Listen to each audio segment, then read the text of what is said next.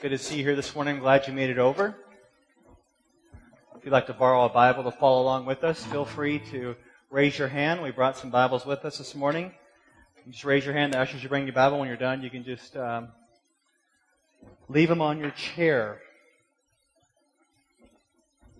Next week, we'll be back at the Music Institute of Chicago, our regular meeting place. We come over here once a year as our place is uh, occupied this week by a special event there. We're glad that you're here, and we're very appreciative uh, of the Orrington allowing us to be here.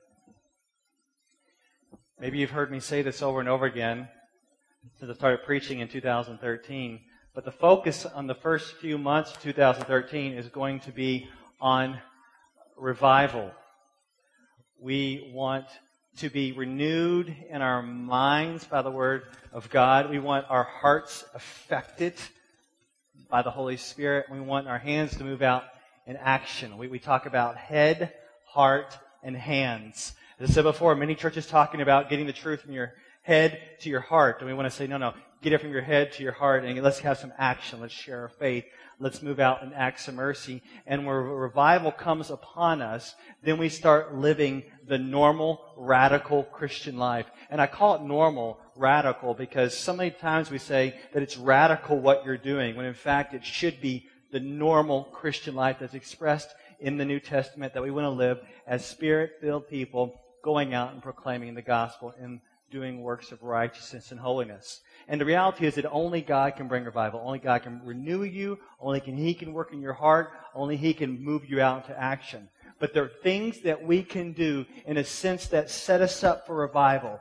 Things that I like to call prelude to revival. Those things that are kind of a run up to revival. And so we want to put ourselves in a certain spot where we can ask God to use us and be, be, be more available for His use. In about six weeks from today, we're going to start something called Prelude to Revival. It'll be six days of intense seeking the face of God from morning to night.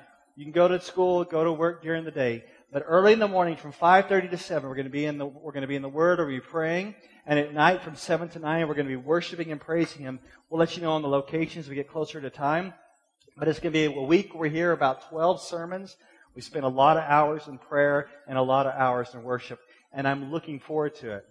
But before we hit that prelude to revival, we want you to prepare your heart to be open to God's moving. And right now, there are some things in your life that may hinder revival. There are some things in your life that are keeping you from growing in the Lord Jesus Christ. There are certain sins that are almost blocking you from relationship with God and growth. And what we've been summarizing those sins as, we've been calling them the seven deadly sins. Now, understand, there's nothing more deadly about one sin than the other, in a sense. I mean, all sins incur the wrath of God and separate us from Him without the provision of the Lord Jesus Christ. But we like to call them these seven deadly sins, these things that we can have harboring in our lives that can be habitual, that can keep us from walking with the Lord. And last, probably two weeks ago, we covered the sin of pride, which applies to all of us. And then last week we dealt with the deadly sin of envy. And this morning, we are going to deal with the deadly sin of wrath. Wrath. And, and you may say, well, why don't you use the word anger? I mean, we could use the word anger, but the thing is with anger is that sometimes it's okay to be angry. The Bible says, be angry. Just don't sin. So sometimes when you are personally wronged, you feel anger. And I think it's okay to tell somebody sometimes, you know, I really feel angry right now. And sometimes anger be really good if you get angry at the injustices in the world. I get angry when I see widows abused. I get angry when I see orphans neglected and it makes me want to do something and act on my anger. So there are a lot of good reasons to have anger, but never wrath. Wrath crosses the line Wrath should be reserved only for God. Oh, yes, it's okay for the government to express wrath in the sense of punishment bringing justice, but that's the, that's the government under God's hand. But, but never a time for individuals to express wrath, kind of that revenge going off. You see, when, when you're crossing the line from, from appropriate anger to wrath, it generally, here's a good way, it helped me to think about it this week. Somebody said this. When you're, when you're crossing the line, your, your anger becomes out of control. And your anger becomes self-centered. And so if you're here this morning and you struggle with out of control anger, mm-hmm, yep, or you struggle with self-centered anger, anybody with me? Yeah, you know what I'm talking about. These, these sins of anger in our life can keep us from growing in the Lord, can keep us from revival. That's why we want to deal with it, be open before the Lord, and have Him come in and deal with our hearts. And we're doing this through the book of Proverbs. So let's look in Proverbs. I'm going to ground you in one text and branch out from there. Let's look at Proverbs 14, verse 29. Proverbs 14, 29. We've been in Proverbs since the fall. We're still going.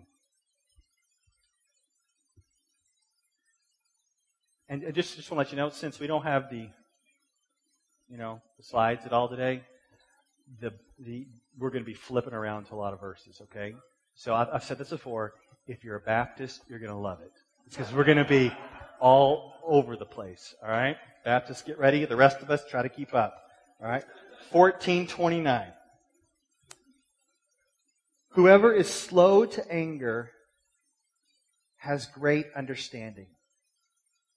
But he who has a hasty temper exalts folly.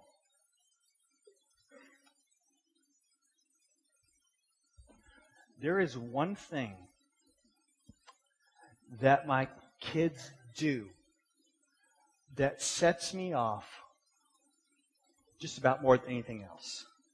It bothers me beyond bothering me. And it's what they all have done when they were young toddlers. And if I could say one thing that bothers me, just really, oh, it bothers me, it's this one thing. And, I, and I'm going to tell you what it is. All of my kids, when they were young, for whatever reason, liked to play in the toilet.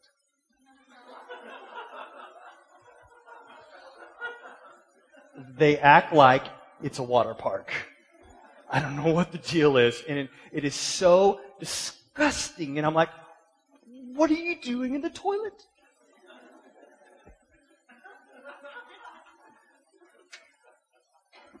But that's not the thing that bothers me the most.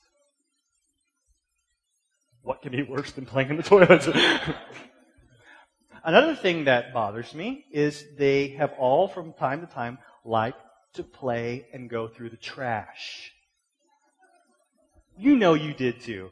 Well, our, our kids, what they do is they like to take stuff out of the trash and put stuff in the trash. So if we're missing something, we say, go look in the trash. So recently, uh, we were missing a baby monitor and I went and looked in the trash and sure enough, little kid put it in the trash my, my wife said recently about our 19 month old, she said, he acts like that the trash is his toy box. He really does. Like, oh, look, some toys. I don't know what his deal is, but that doesn't bother me the most either. There's something worse that bothers me than playing in the toilet and going to trash.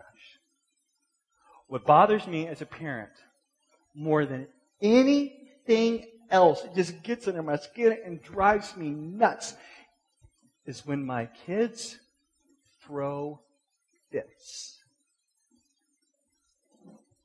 I don't know what it is, but when they don't get their way, or they are harmed or wronged, or they are told no, from time to time, the young ones, the very young ones, have all thrown fits these temper tantrums where they, it's, it's often on the floor. I don't know what about temper tantrum. Boom, hit the floor. I don't know what the deal is. And it's on the stomach and they're like beating and raging and kicking and angry. And when I see that, I just, oh, it just really, I just, oh, it just does everything in me. And so I, I, realized that it was bothering me so much and I didn't know what the problem was. And, and when I would see this happening, I started taking a different tact when I see this. From time to time, I would see them on the floor. And in my head, I would say, that's me. That's me. And when I want to get theological with my older kids and it's happening in front of them, I'll turn to my older kids and from time to time I'll, I'll point at them and I say, hey, that's me. You see, the reality is that all of us, even us grown ups, from time to time, are still prone to fits. like we're little kids. When we don't get our way, or we're told no, or we feel slighted, we still throw fits. I mean, you may no longer be the teenagers that, that runs to your room and slams the door, and yet you still may, may be that one who responds to not getting your way with raging, maybe maybe even violence. But most of you, you respond by not getting your way, uh, perhaps by cussing, striking back with your words. Or any screamers or yellers in here? Yeah, you don't get your ways to screaming and yelling. But most of you are probably more sophisticated in your wrath and your fits. Some of you express your wrath and your fits by the silent treatment. Anybody do that in here? Instead of raging out, you, you, you bottle it up and you just you show somebody, you put them in their place by the silent treatment. But my favorite way to express wrath is through sarcasm. You see, I used to be a, a, really big cusser back in the day. I would just fly off and cuss like crazy. But now I'm a Christian and more sophisticated. I express my wrath through sarcasm. Yeah? A, yeah. But here's the deal. However you express it, whatever your fit looks like, it really keeps you from growing. It keeps you from revival. It keeps you from walking with the Lord. There's something that's kind of broken there. And so today, whether you like it or not, we're going to try to deal with it. And the way we're going to deal with it is really simple. I'm going to ask you four questions, go through the questions, and they'll be done. And the questions are this. Number one, are you an angry person? Number two, why are you so angry? Number three, how can you deal with your anger?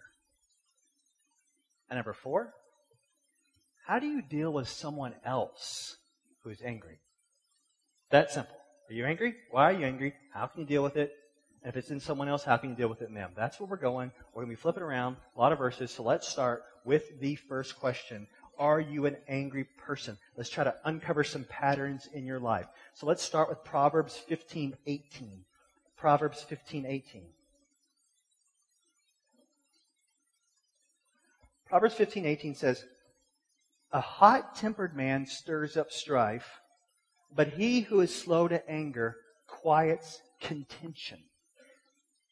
Now, the Bible doesn't deny the fact that you're going to have some contention, you're going to have some strife, you're going to have some issues with other people. But are, are you um, the kind of person that is hot tempered, you, you stir it up, or are you the one that's slow to anger and you calm it down? Like, what kind of person are you? Do you egg it on, or do you find ways to just calm it down? Uh, the way I think about it is, is, is, is, a, is a guy. He's, he has this bee flying around his head. And rather doing a polite little shooby, please get away from my head, this guy's like, you want some of me? And he goes and he picks up a stick and he goes over to the hive and he smacks the hive and then bees are everywhere. It's like stirring up strife. And of course, that makes things far worse than they were in the first place. But there is another way. It says, But he who is slow to anger quiets contention. So rather than knocking down the hive, this person is like, uh, Shoo, bee, please get away from me. And it's trying to calm the situation. And I'm just kind of wondering when you have these tensions with others, are you the one that stirs it up? Or are you the one that calms it down? Or, or to ask a better question, a question I, read about this week is, is the question was this: How long is your fuse? Do you have a really, really long fuse where your patience? or a really short fuse where you're ready to go off? Like, what kind of person are you? The one that stirs it up or calms it down? What's going on? Well, let's let's try to consider your face-to-face interactions. Look at Proverbs 15. Proverbs 15, verse 1. Proverbs 15, 1. We're in the same chapter says, A soft answer turns away wrath, but a harsh word stirs up anger. So kind of like a harsh word will let the bees loose. It'll stir up anger, and then a soft word can calm it down. Over the Christmas break, my wife and I were in Memphis. My family lives in Memphis, and we were going to the movies in Memphis. And as we were there watching the movie, um, some people were being loud behind us, and a guy on my row, kind of sitting next to my wife, he turns around and says, "Hey, hush up." That's the way he said it. That's all he said. And the people behind us, there's a bunch of them, probably about 10, 15, just lost it. During the movie, went off. And so they're cussing. People on our row are saying stuff back. And something that was supposed to be really small turned something huge. The, the, the, the police came in, removed people from the. And my wife and I, like, while we're there, we're like, okay, there's about to be a brawl here. We're going to move up front. we're going to get out of this. But, it, but it's amazing how just the, the harsh word just stirred it all up. And, and you think, well, there is another way. And it says, well, a gentle answer can turn away wrath. See, a gentle answer doesn't intimidate. A gentle answer doesn't provoke. So as a, as a harsh word can almost create this out of control forest fire, a gentle answer can keep the fire in the fireplace.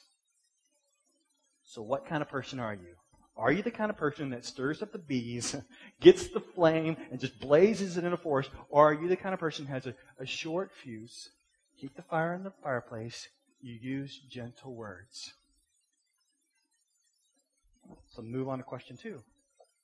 If you're the angry person, why are you so angry? What's your deal, man?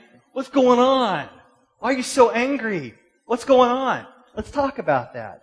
Let's look at Proverbs 14:29. Proverbs 14:29. Whoever is slow to anger has great understanding, but he who has a hasty temper exalts folly. So let's go ahead and talk about the good. Let's talk about good character. Those of you in here, many of you in here don't struggle with this, and that's great. So this has been encouragement. Let's talk about the good character, the person who's slow to anger, the person displaying great wisdom, the one who can navigate life because they're given the gentle answer. They're not going off. They're slow to anger, and they're expressing this, this great character for the glory of God. So slow to anger carries the idea of patience. Calm down, patience. And it carries the idea of being long suffering, long fused, uh, long suffering. And I'm going to give you a little definition of long suffering that is in a, a theological dictionary that is really, really good. And I know you're not going to remember it or write it down, but just, just listen to it right now. Long suffering is that quality of restraint. Kind of like a pulling back. So when someone's trying to provoke you, you pull back. It doesn't hastily retaliate. It doesn't promptly punish. And it's the opposite of anger. And it is associated with mercy and it is used of God. And that's awesome to think that God is long suffering with you. And most of us in here who follow the Lord Jesus Christ would agree that we want to be people who are long suffering. We want to suffer long and bear with others and show mercy and grace. All of us want to be long suffering. But the opposite, if you'll see, is the hasty temper person. You see it there? But he who has a hasty temper, 1429, he who has a hasty temper exalts folly. This is the foolish person who throws the, t- the temper tantrum, who throws a fit and rages against others when things don't go his way. So, someone put it this way. When you go off and lose your temper and you look back on the situation, you feel like a fool, right? And the reason why you feel like a fool is because you were a fool. That's why you feel that way. You were being very, very foolish. Let's think of some New Testament verse that that that kind of echoes this proverb. It comes from the book of James, and it's a good one to memorize. And I know many of you have memorized it. It says, "Everyone should be quick to listen, slow to speak, and slow to become angry. For man's anger does not bring about the righteous life that God desires." So God desires a righteous life for you, and that's being slow to anger. But when you blow up, you're saying, you know what, God, it's about me. I want to please myself. It's about my glory, and I'm going to get revenge. I'm going to do what I want to do. But the Word of God says, slow to anger, slow to speak, brings about the righteous life that God desires for you. And if that's what we all desire, then we got to figure out why don't we express that mercy and grace more? What is going on in our hearts when we are going off on others? What is going on? I want to know what's going on in me. You want to know what's going on in you. And what's going on? And so I'm gonna, I'm gonna, I'm gonna, you know, it's so funny. When I preach, it's, it's all nice and fun to share it with you, but I'm just doing this for me. I want to, I want to, I want to grow in the Lord myself. So I'm preaching to me, and if you want to listen, that's fine. And so I'm just looking for things from the God's Word that are going to help me, and I'll just let you in on it if you want some of it, alright? And so I was reading this week something that I think is very, very encouraging, and it's really helped me frame my anger issues. And it goes like this. It's really complicated. Hand motions again. It has to do with an open hand or a closed hand. Open hand or closed hand. Are you ready for this? An open hand would represent our desires. Everybody in here has desires. So, for example, you have a roommate. You want your roommate to be considerate, right? It's a desire. You're like, I want you to be somewhat clean, take a shower occasionally, clean up after yourself, and don't make too much noise. On a whole, that's generally what we desire of our roommates. Now, if you are married, you have this open hand of desires. You say, okay, I would like my spouse to share some responsibilities. You know, let's balance the workload a little bit. Um, I would like them to communicate with me. Is it too much to ask? To tell me things? Let's communicate. And hey, why not a little bit of Song of Solomon romance? All right, these are these, some expectations that you have, good desires in marriage. Now, if you're a parent, you have desires for your children. You say, okay, you know, I want you to obey the first time. I don't want you to talk back. I want you to clean up. I don't want you to play in the toilets. I don't want you to hit your sister and stop hitting the dog. I mean, we have these desires. And there's nothing wrong with having desires. There's nothing wrong with with praying for these things to happen. There's nothing wrong if by appropriately communicating your desires. There's nothing wrong with telling God and others about your desires. There's nothing wrong with having desires at all. But sometimes you're not going to get what you want. You're not going to get your desires. And if you have the open hand, you're like, it hurts. I'm disappointed. Oh, that's too bad. But God, that's okay. Life's going to move on. It's going to be okay. I'm going to trust you. I'm not going to freak out. Everything's still going to be okay. That's where we want to be, right? But here is where anger comes into play. When we have the desires in the open hand and we turn them into demands. Oh, here we, here we go. Here we go. This is it. If you have these desires, you turn them into demands and you say, you know what? I've got to have that. And if that doesn't come to me, I'm going to die. I've got to have it. And so things aren't going so well with your roommate. You're like, you are such a slob. What is going on with you? You pig. You need to clean up. Look at this mess. It's a disaster. Or you go up to your spouse and you say, you know, I've been speaking your love language long enough. You need to start speaking my love language. What's your problem? Or you go up to your kids and you say, What is going on? I clean for you and I cook for you. I do everything for you. And you can't even make your bed. You're such a slob. You're such, you're such a little punk. And so you, you have these demands and you say, I must have them. And you get angry. And you know what's happening? You take a desire for good things, turn them into demands. And that's what I want to tell you what that is. That's idolatry. It's just straight up idolatry. You're saying, I want you to please me. And I expect you to. And when you don't, you have failed me. And I am going to lash out at you. That's just idolatry. Instead of waiting for God to satisfy us completely, fulfill us in Him, we turn desires for good things into idols, and they, they, they're going to fail you. Your people that you, you trust and depend on, from time to time, they're going to let you down. They're going to fail you. What's at the heart of your anger? probably idolatry, the closed hand of demands rather than the open hand of desires. What is going on when you're going off? Think to yourself, closed hand demands idolatry. I bet I could pinpoint it in each of your lives, and you could probably do it better, of what is it you're demanding rather than just with a healthy desire. What is that? Well, well, the next question is, well, what are you going to do about it? What can you do about it? You're like, guilty, I'm angry. Guilty of idols. Yep, that's me. Okay, what, what are you going to do about it? What can you do about it? Now, this is not an anger management seminar. You are here at church, the gathered assembly. You want to hear from God's Word about how to deal with it. I'm going to be speaking to you in spiritual, theological realities here. Because I really want to help you. I want you to be changed in here. It's what I want. I know that's what you want. It's what God wants.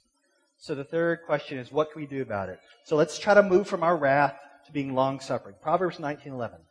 Proverbs 19:11.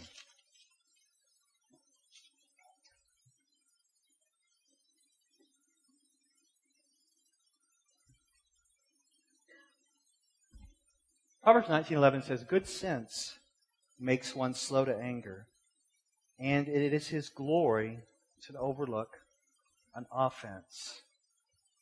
So when you're you're slow to anger, you're offering these gentle words, you're overlooking an offense. Basically, you're being forgiving. In fact, forgiving sin and, and overlooking offense, it says it's your glory. You know what that means? It's, it's really attractive. It's impressive. It's beautiful. And you know what's so impressive about it? It's all very godlike. That's what God does. He's long suffering and he's forgiving and he's gracious with you and those who trust in him. He, he really is like that. He's slow to anger. And so when we are slow to anger and overlook an offense, we're living a lot like him. And I want to help you live a lot like God in being long suffering. And so what I'm going to do, I'm going to give you right now, you can write them down if you want. You don't, it doesn't matter.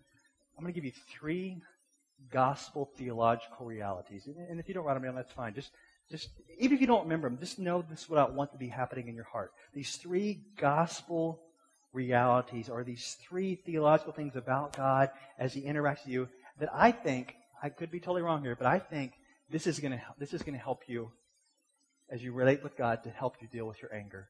So here we go. Number one. God is slow to anger with you, and He's forgiving of you. So, you should be slow to anger and forgiving of others.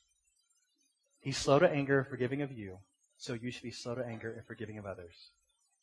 And if you don't think this is a big, big deal, there's a parable in the New Testament called the uh, unmerciful servant. Do you remember that? This dude, huge debt, gets forgiven a huge debt. And what does he do? He goes out and he finds someone who owes him a little small debt, and he goes off on that person.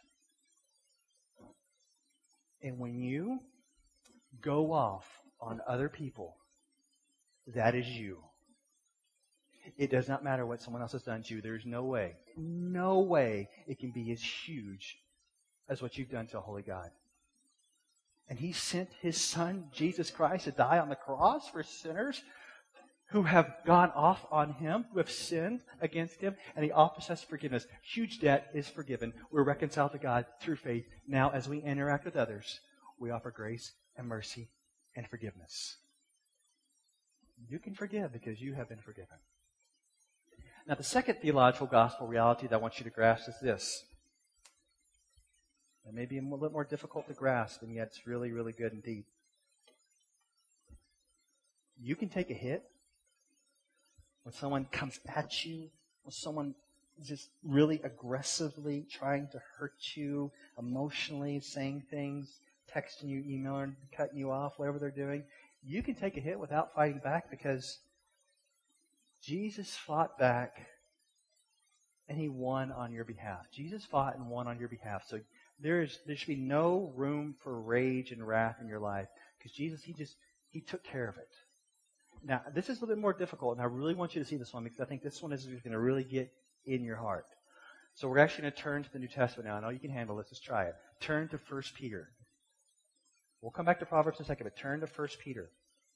This one is really good. For those of you who really struggle with anger, you may have never thought about 1 Peter, but 1 Peter, it's in the back of the Bible. If you can't find it, look on someone next to you. But 1 Peter chapter 2. This is an amazing, amazing passage about anger and wrath and revenge. 1 Peter 2. It's going to talk about when Jesus was suffering for you, that he, while he was suffering, he didn't respond in wrath. So look at 1 Peter 2, look at verse 23. Verse 23. When he was reviled, he did not revile in return. When he suffered, he did not threaten, but continued entrusting himself to him who judges justly. Okay, let's stop there. So all this junk's coming upon him, being beaten, cursed, inflicted with great, you know. And yet, mm, quiet. He's not going off. He's not striking back. He entrusts himself to God. Now get this.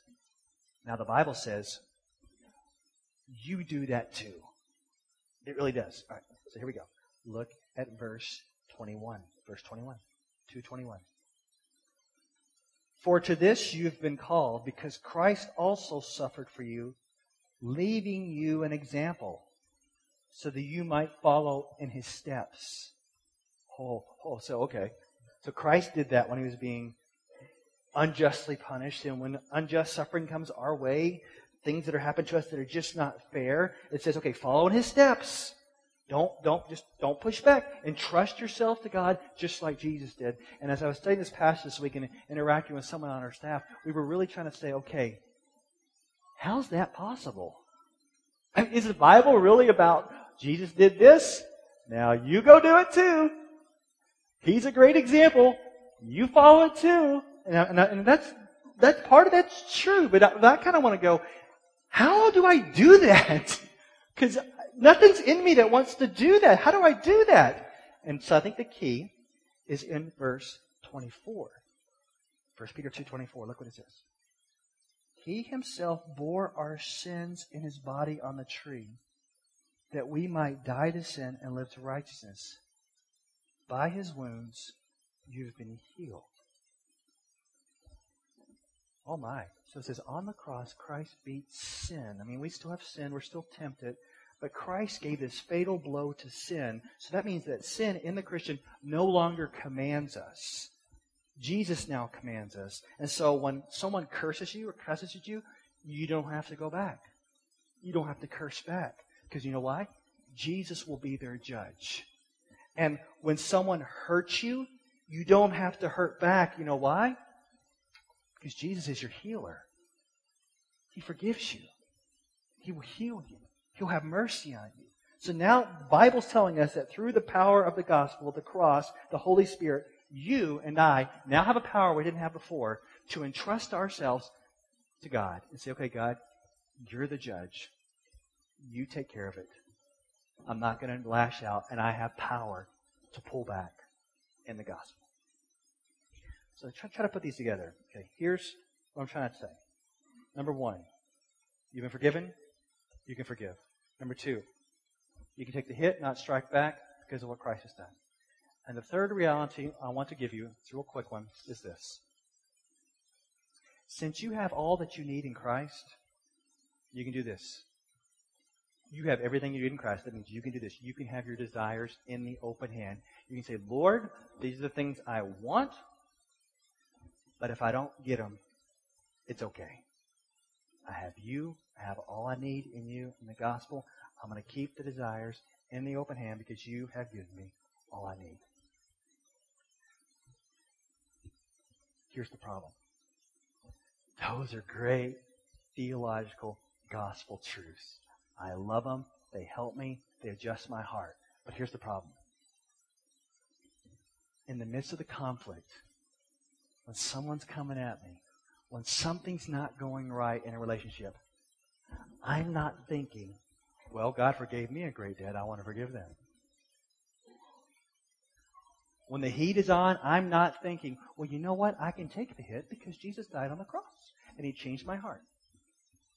In the midst of a heated conflict, I, I'm not thinking, oh, well, can you imagine being in a fight with someone and saying, you know what? I'm going to keep this desire in the open hand. I have open hands. In fact, can you imagine arguing with someone with your hands open? And they're like, what are you doing? Well, I have open hands, whatever. No, not going to do that. See that when you're in the conflict, you're not thinking these things. So here's what you got to do. It's really hard. It's almost like you want to say, time out. Can I have a time out, please? I'm not thinking very good right now, and I'm not thinking right. And it, I think it's okay in the heat of the conflict where you cannot process in the gospel and you cannot speak what is right. I think it's okay to pull back, get away, get alone, and start to process in the gospel again. Maybe get with someone else and say, okay, help me out here because I'm having some serious tension. I don't know how to speak. Help me process in the gospel. And so there's nothing wimpy about walking away from a fight until you can respond in a more godly and gracious way. And so this week, it's okay if you're walking away. Walking away. Just, I mean, don't be rude or anything. Say, excuse me, I'm just, my heart's not right, and it's not you, it's me. Let me just take a break. Let me just process a little bit. And you're not running away from conflict because you still want to engage. You still want to communicate. But there are times where all the theological stuff that we have doesn't really come through at the right time sometimes, right? We need to think and ask the God that would do a work in us. So it's okay to pull away until you're ready to speak. So that's us. But how do you deal? Here's the fourth question. How do you deal with other people who are angry? Some of you are around angry people all the time. You're not just angry, but other people are angry. Like, how do you, what do you do with them? Let's go back to Proverbs. Proverbs 19. Go back to Proverbs. You can do it. Proverbs 19. How do we deal with contentious people? Proverbs 19. Proverbs 19:19 19 concerns angry and contentious people. Proverbs 19:19 19. says a man of great wrath will pay the penalty. For if you deliver him, you will only have to do it again. The idea here is that you can bail out the person of wrath, but you know what? Until their hearts are dealt with, you're going to be bailing them out all the time. You can get them out of jail. You can hire them a lawyer. You can fix something they broke and try to mend a relationship. But if you're not dealing with their heart with regard to the gospel, they're just going to do it again. And I know some of you are stuck in some unhealthy cycles. You are, right? Some of you are just stuck in these endless loops of trying to bail people out. I don't know what it looks like, but I'm just telling you. Have you not noticed in your life that it just keeps happening over and over and over again. You'll try to defend them. You'll try to bail them out. You'll try to protect them. But you know what? You just see it happening over and over again. It's such a, it's such a wrong cycle. You're like, what's going on? The Word of God says, you do it one time again, you keep doing it again until you get at the heart and what's going on in the relationship with God and what's going on in the relationship with others. You shouldn't keep doing it over and over and over again. So I want to tell you, does it mean you don't love someone? Doesn't mean you don't care for them. But sometimes you just got to let people do their thing and let them bear the full brunt of their actions. And I, I don't know your situation. Maybe that sometimes that's not the best. I don't know. With kids, I don't know how that works. I'm just saying. Be aware of the cycles. Be aware of the cycles. And the last verse we're going to look at is kind of a fun one. Proverbs 21, verse 9. Proverbs 21 9. Proverbs 21 9 says, It is better to live in a corner of the housetop than in a house shared with a quarrelsome wife. Now, men, before you turn to your wives and say, Do you see that, honey? I think that needs to be your new memory verse. That should be your life verse. Before you do that, understand, man, please, please understand this. Your wife can have a contentious husband as well. And you may think, well, who is he? It's you. it's you. clue in here a little bit, all right? But this, this book is written to a young man trying to tell him, look, this is what you should look for in marriage, because it's speaking to a young man. And so, young guy, uh, those of you who are in dating relationships, um, if you're dating someone who is contentious, you might want to pause. You might want to just rethink what you're doing because you have a contentious, someone that's always trying to pick fights, and you, you see them picking fights with you, picking fights with others. They're, they're just always kind of disagreeable. You might want to rethink that relationship because that, that's something you that don't think that once you get married, that's gone. That will often come into the marriage relationship, and what you'll find is that if that does come into the marriage relationship, you might want to move on to the roof and be exposed to the brutality of nature rather than deal with the brutal nature of your spouse. You get that?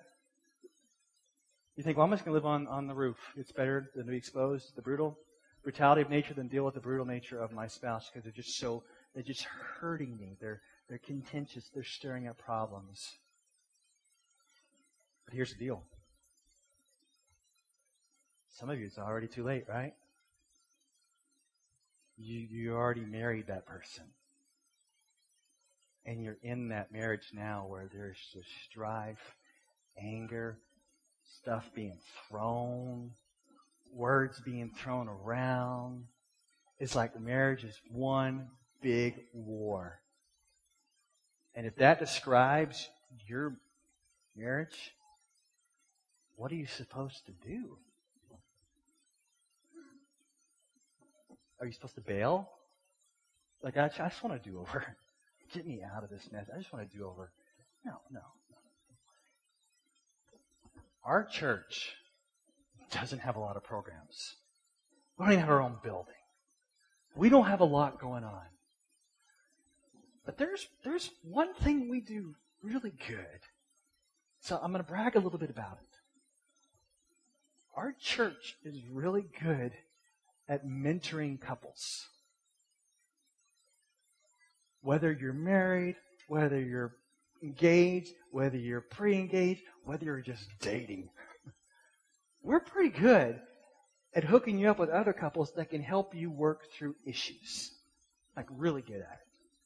And so if, if you are in some, some relationship that is not healthy, something's just not right. And in fact, I know some of you are at a point right now, you just don't know what to do.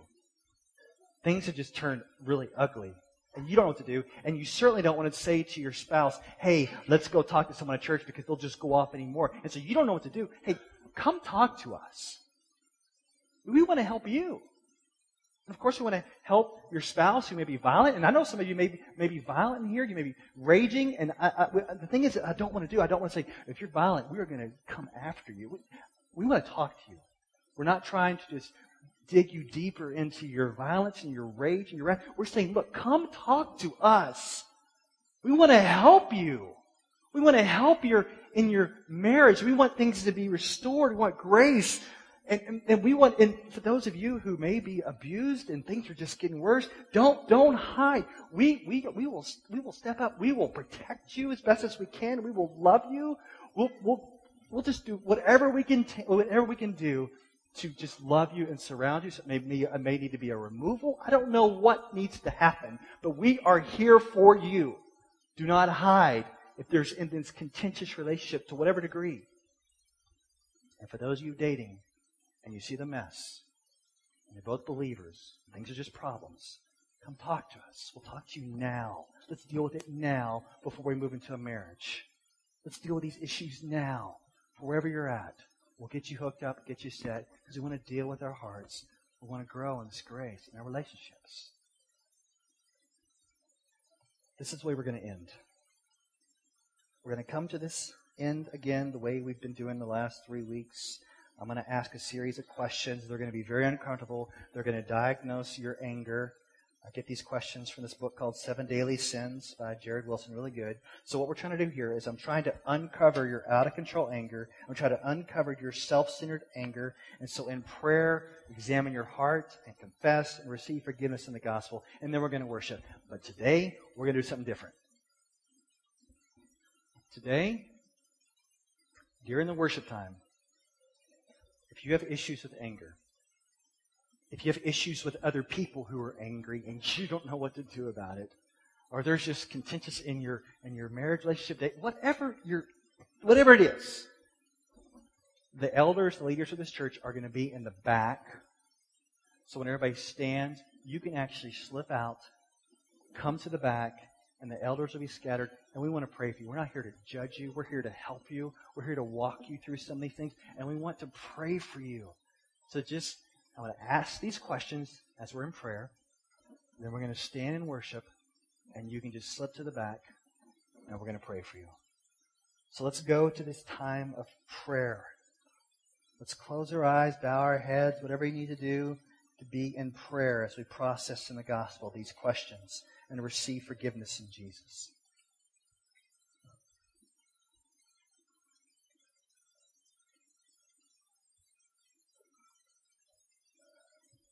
Do you have difficulty letting go of personal hurts?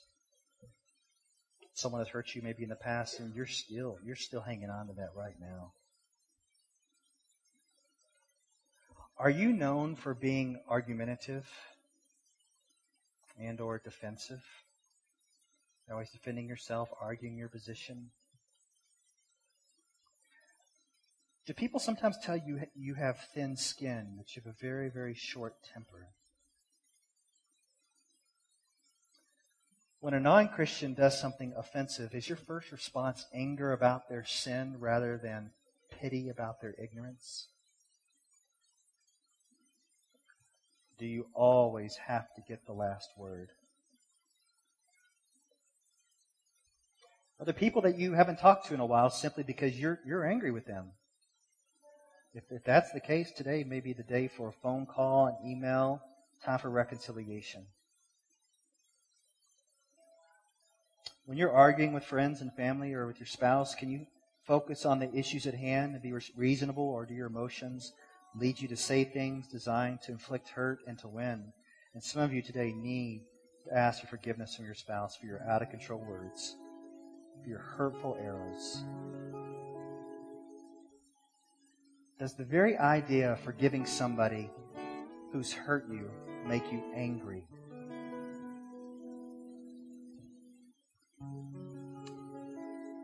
And if you're a parent in here, do you find it difficult to correct and discipline your kids without venting anger? There's got to be a heart change. Lord, do a heart change in us today. Lord, we are truly are broken and repentant and we really want to change. We look to Jesus and the cross for forgiveness. Stir us up right now. Do this work in us for your glory, Lord. Do this work in us. We cannot change on our own. We just ask that you would change us.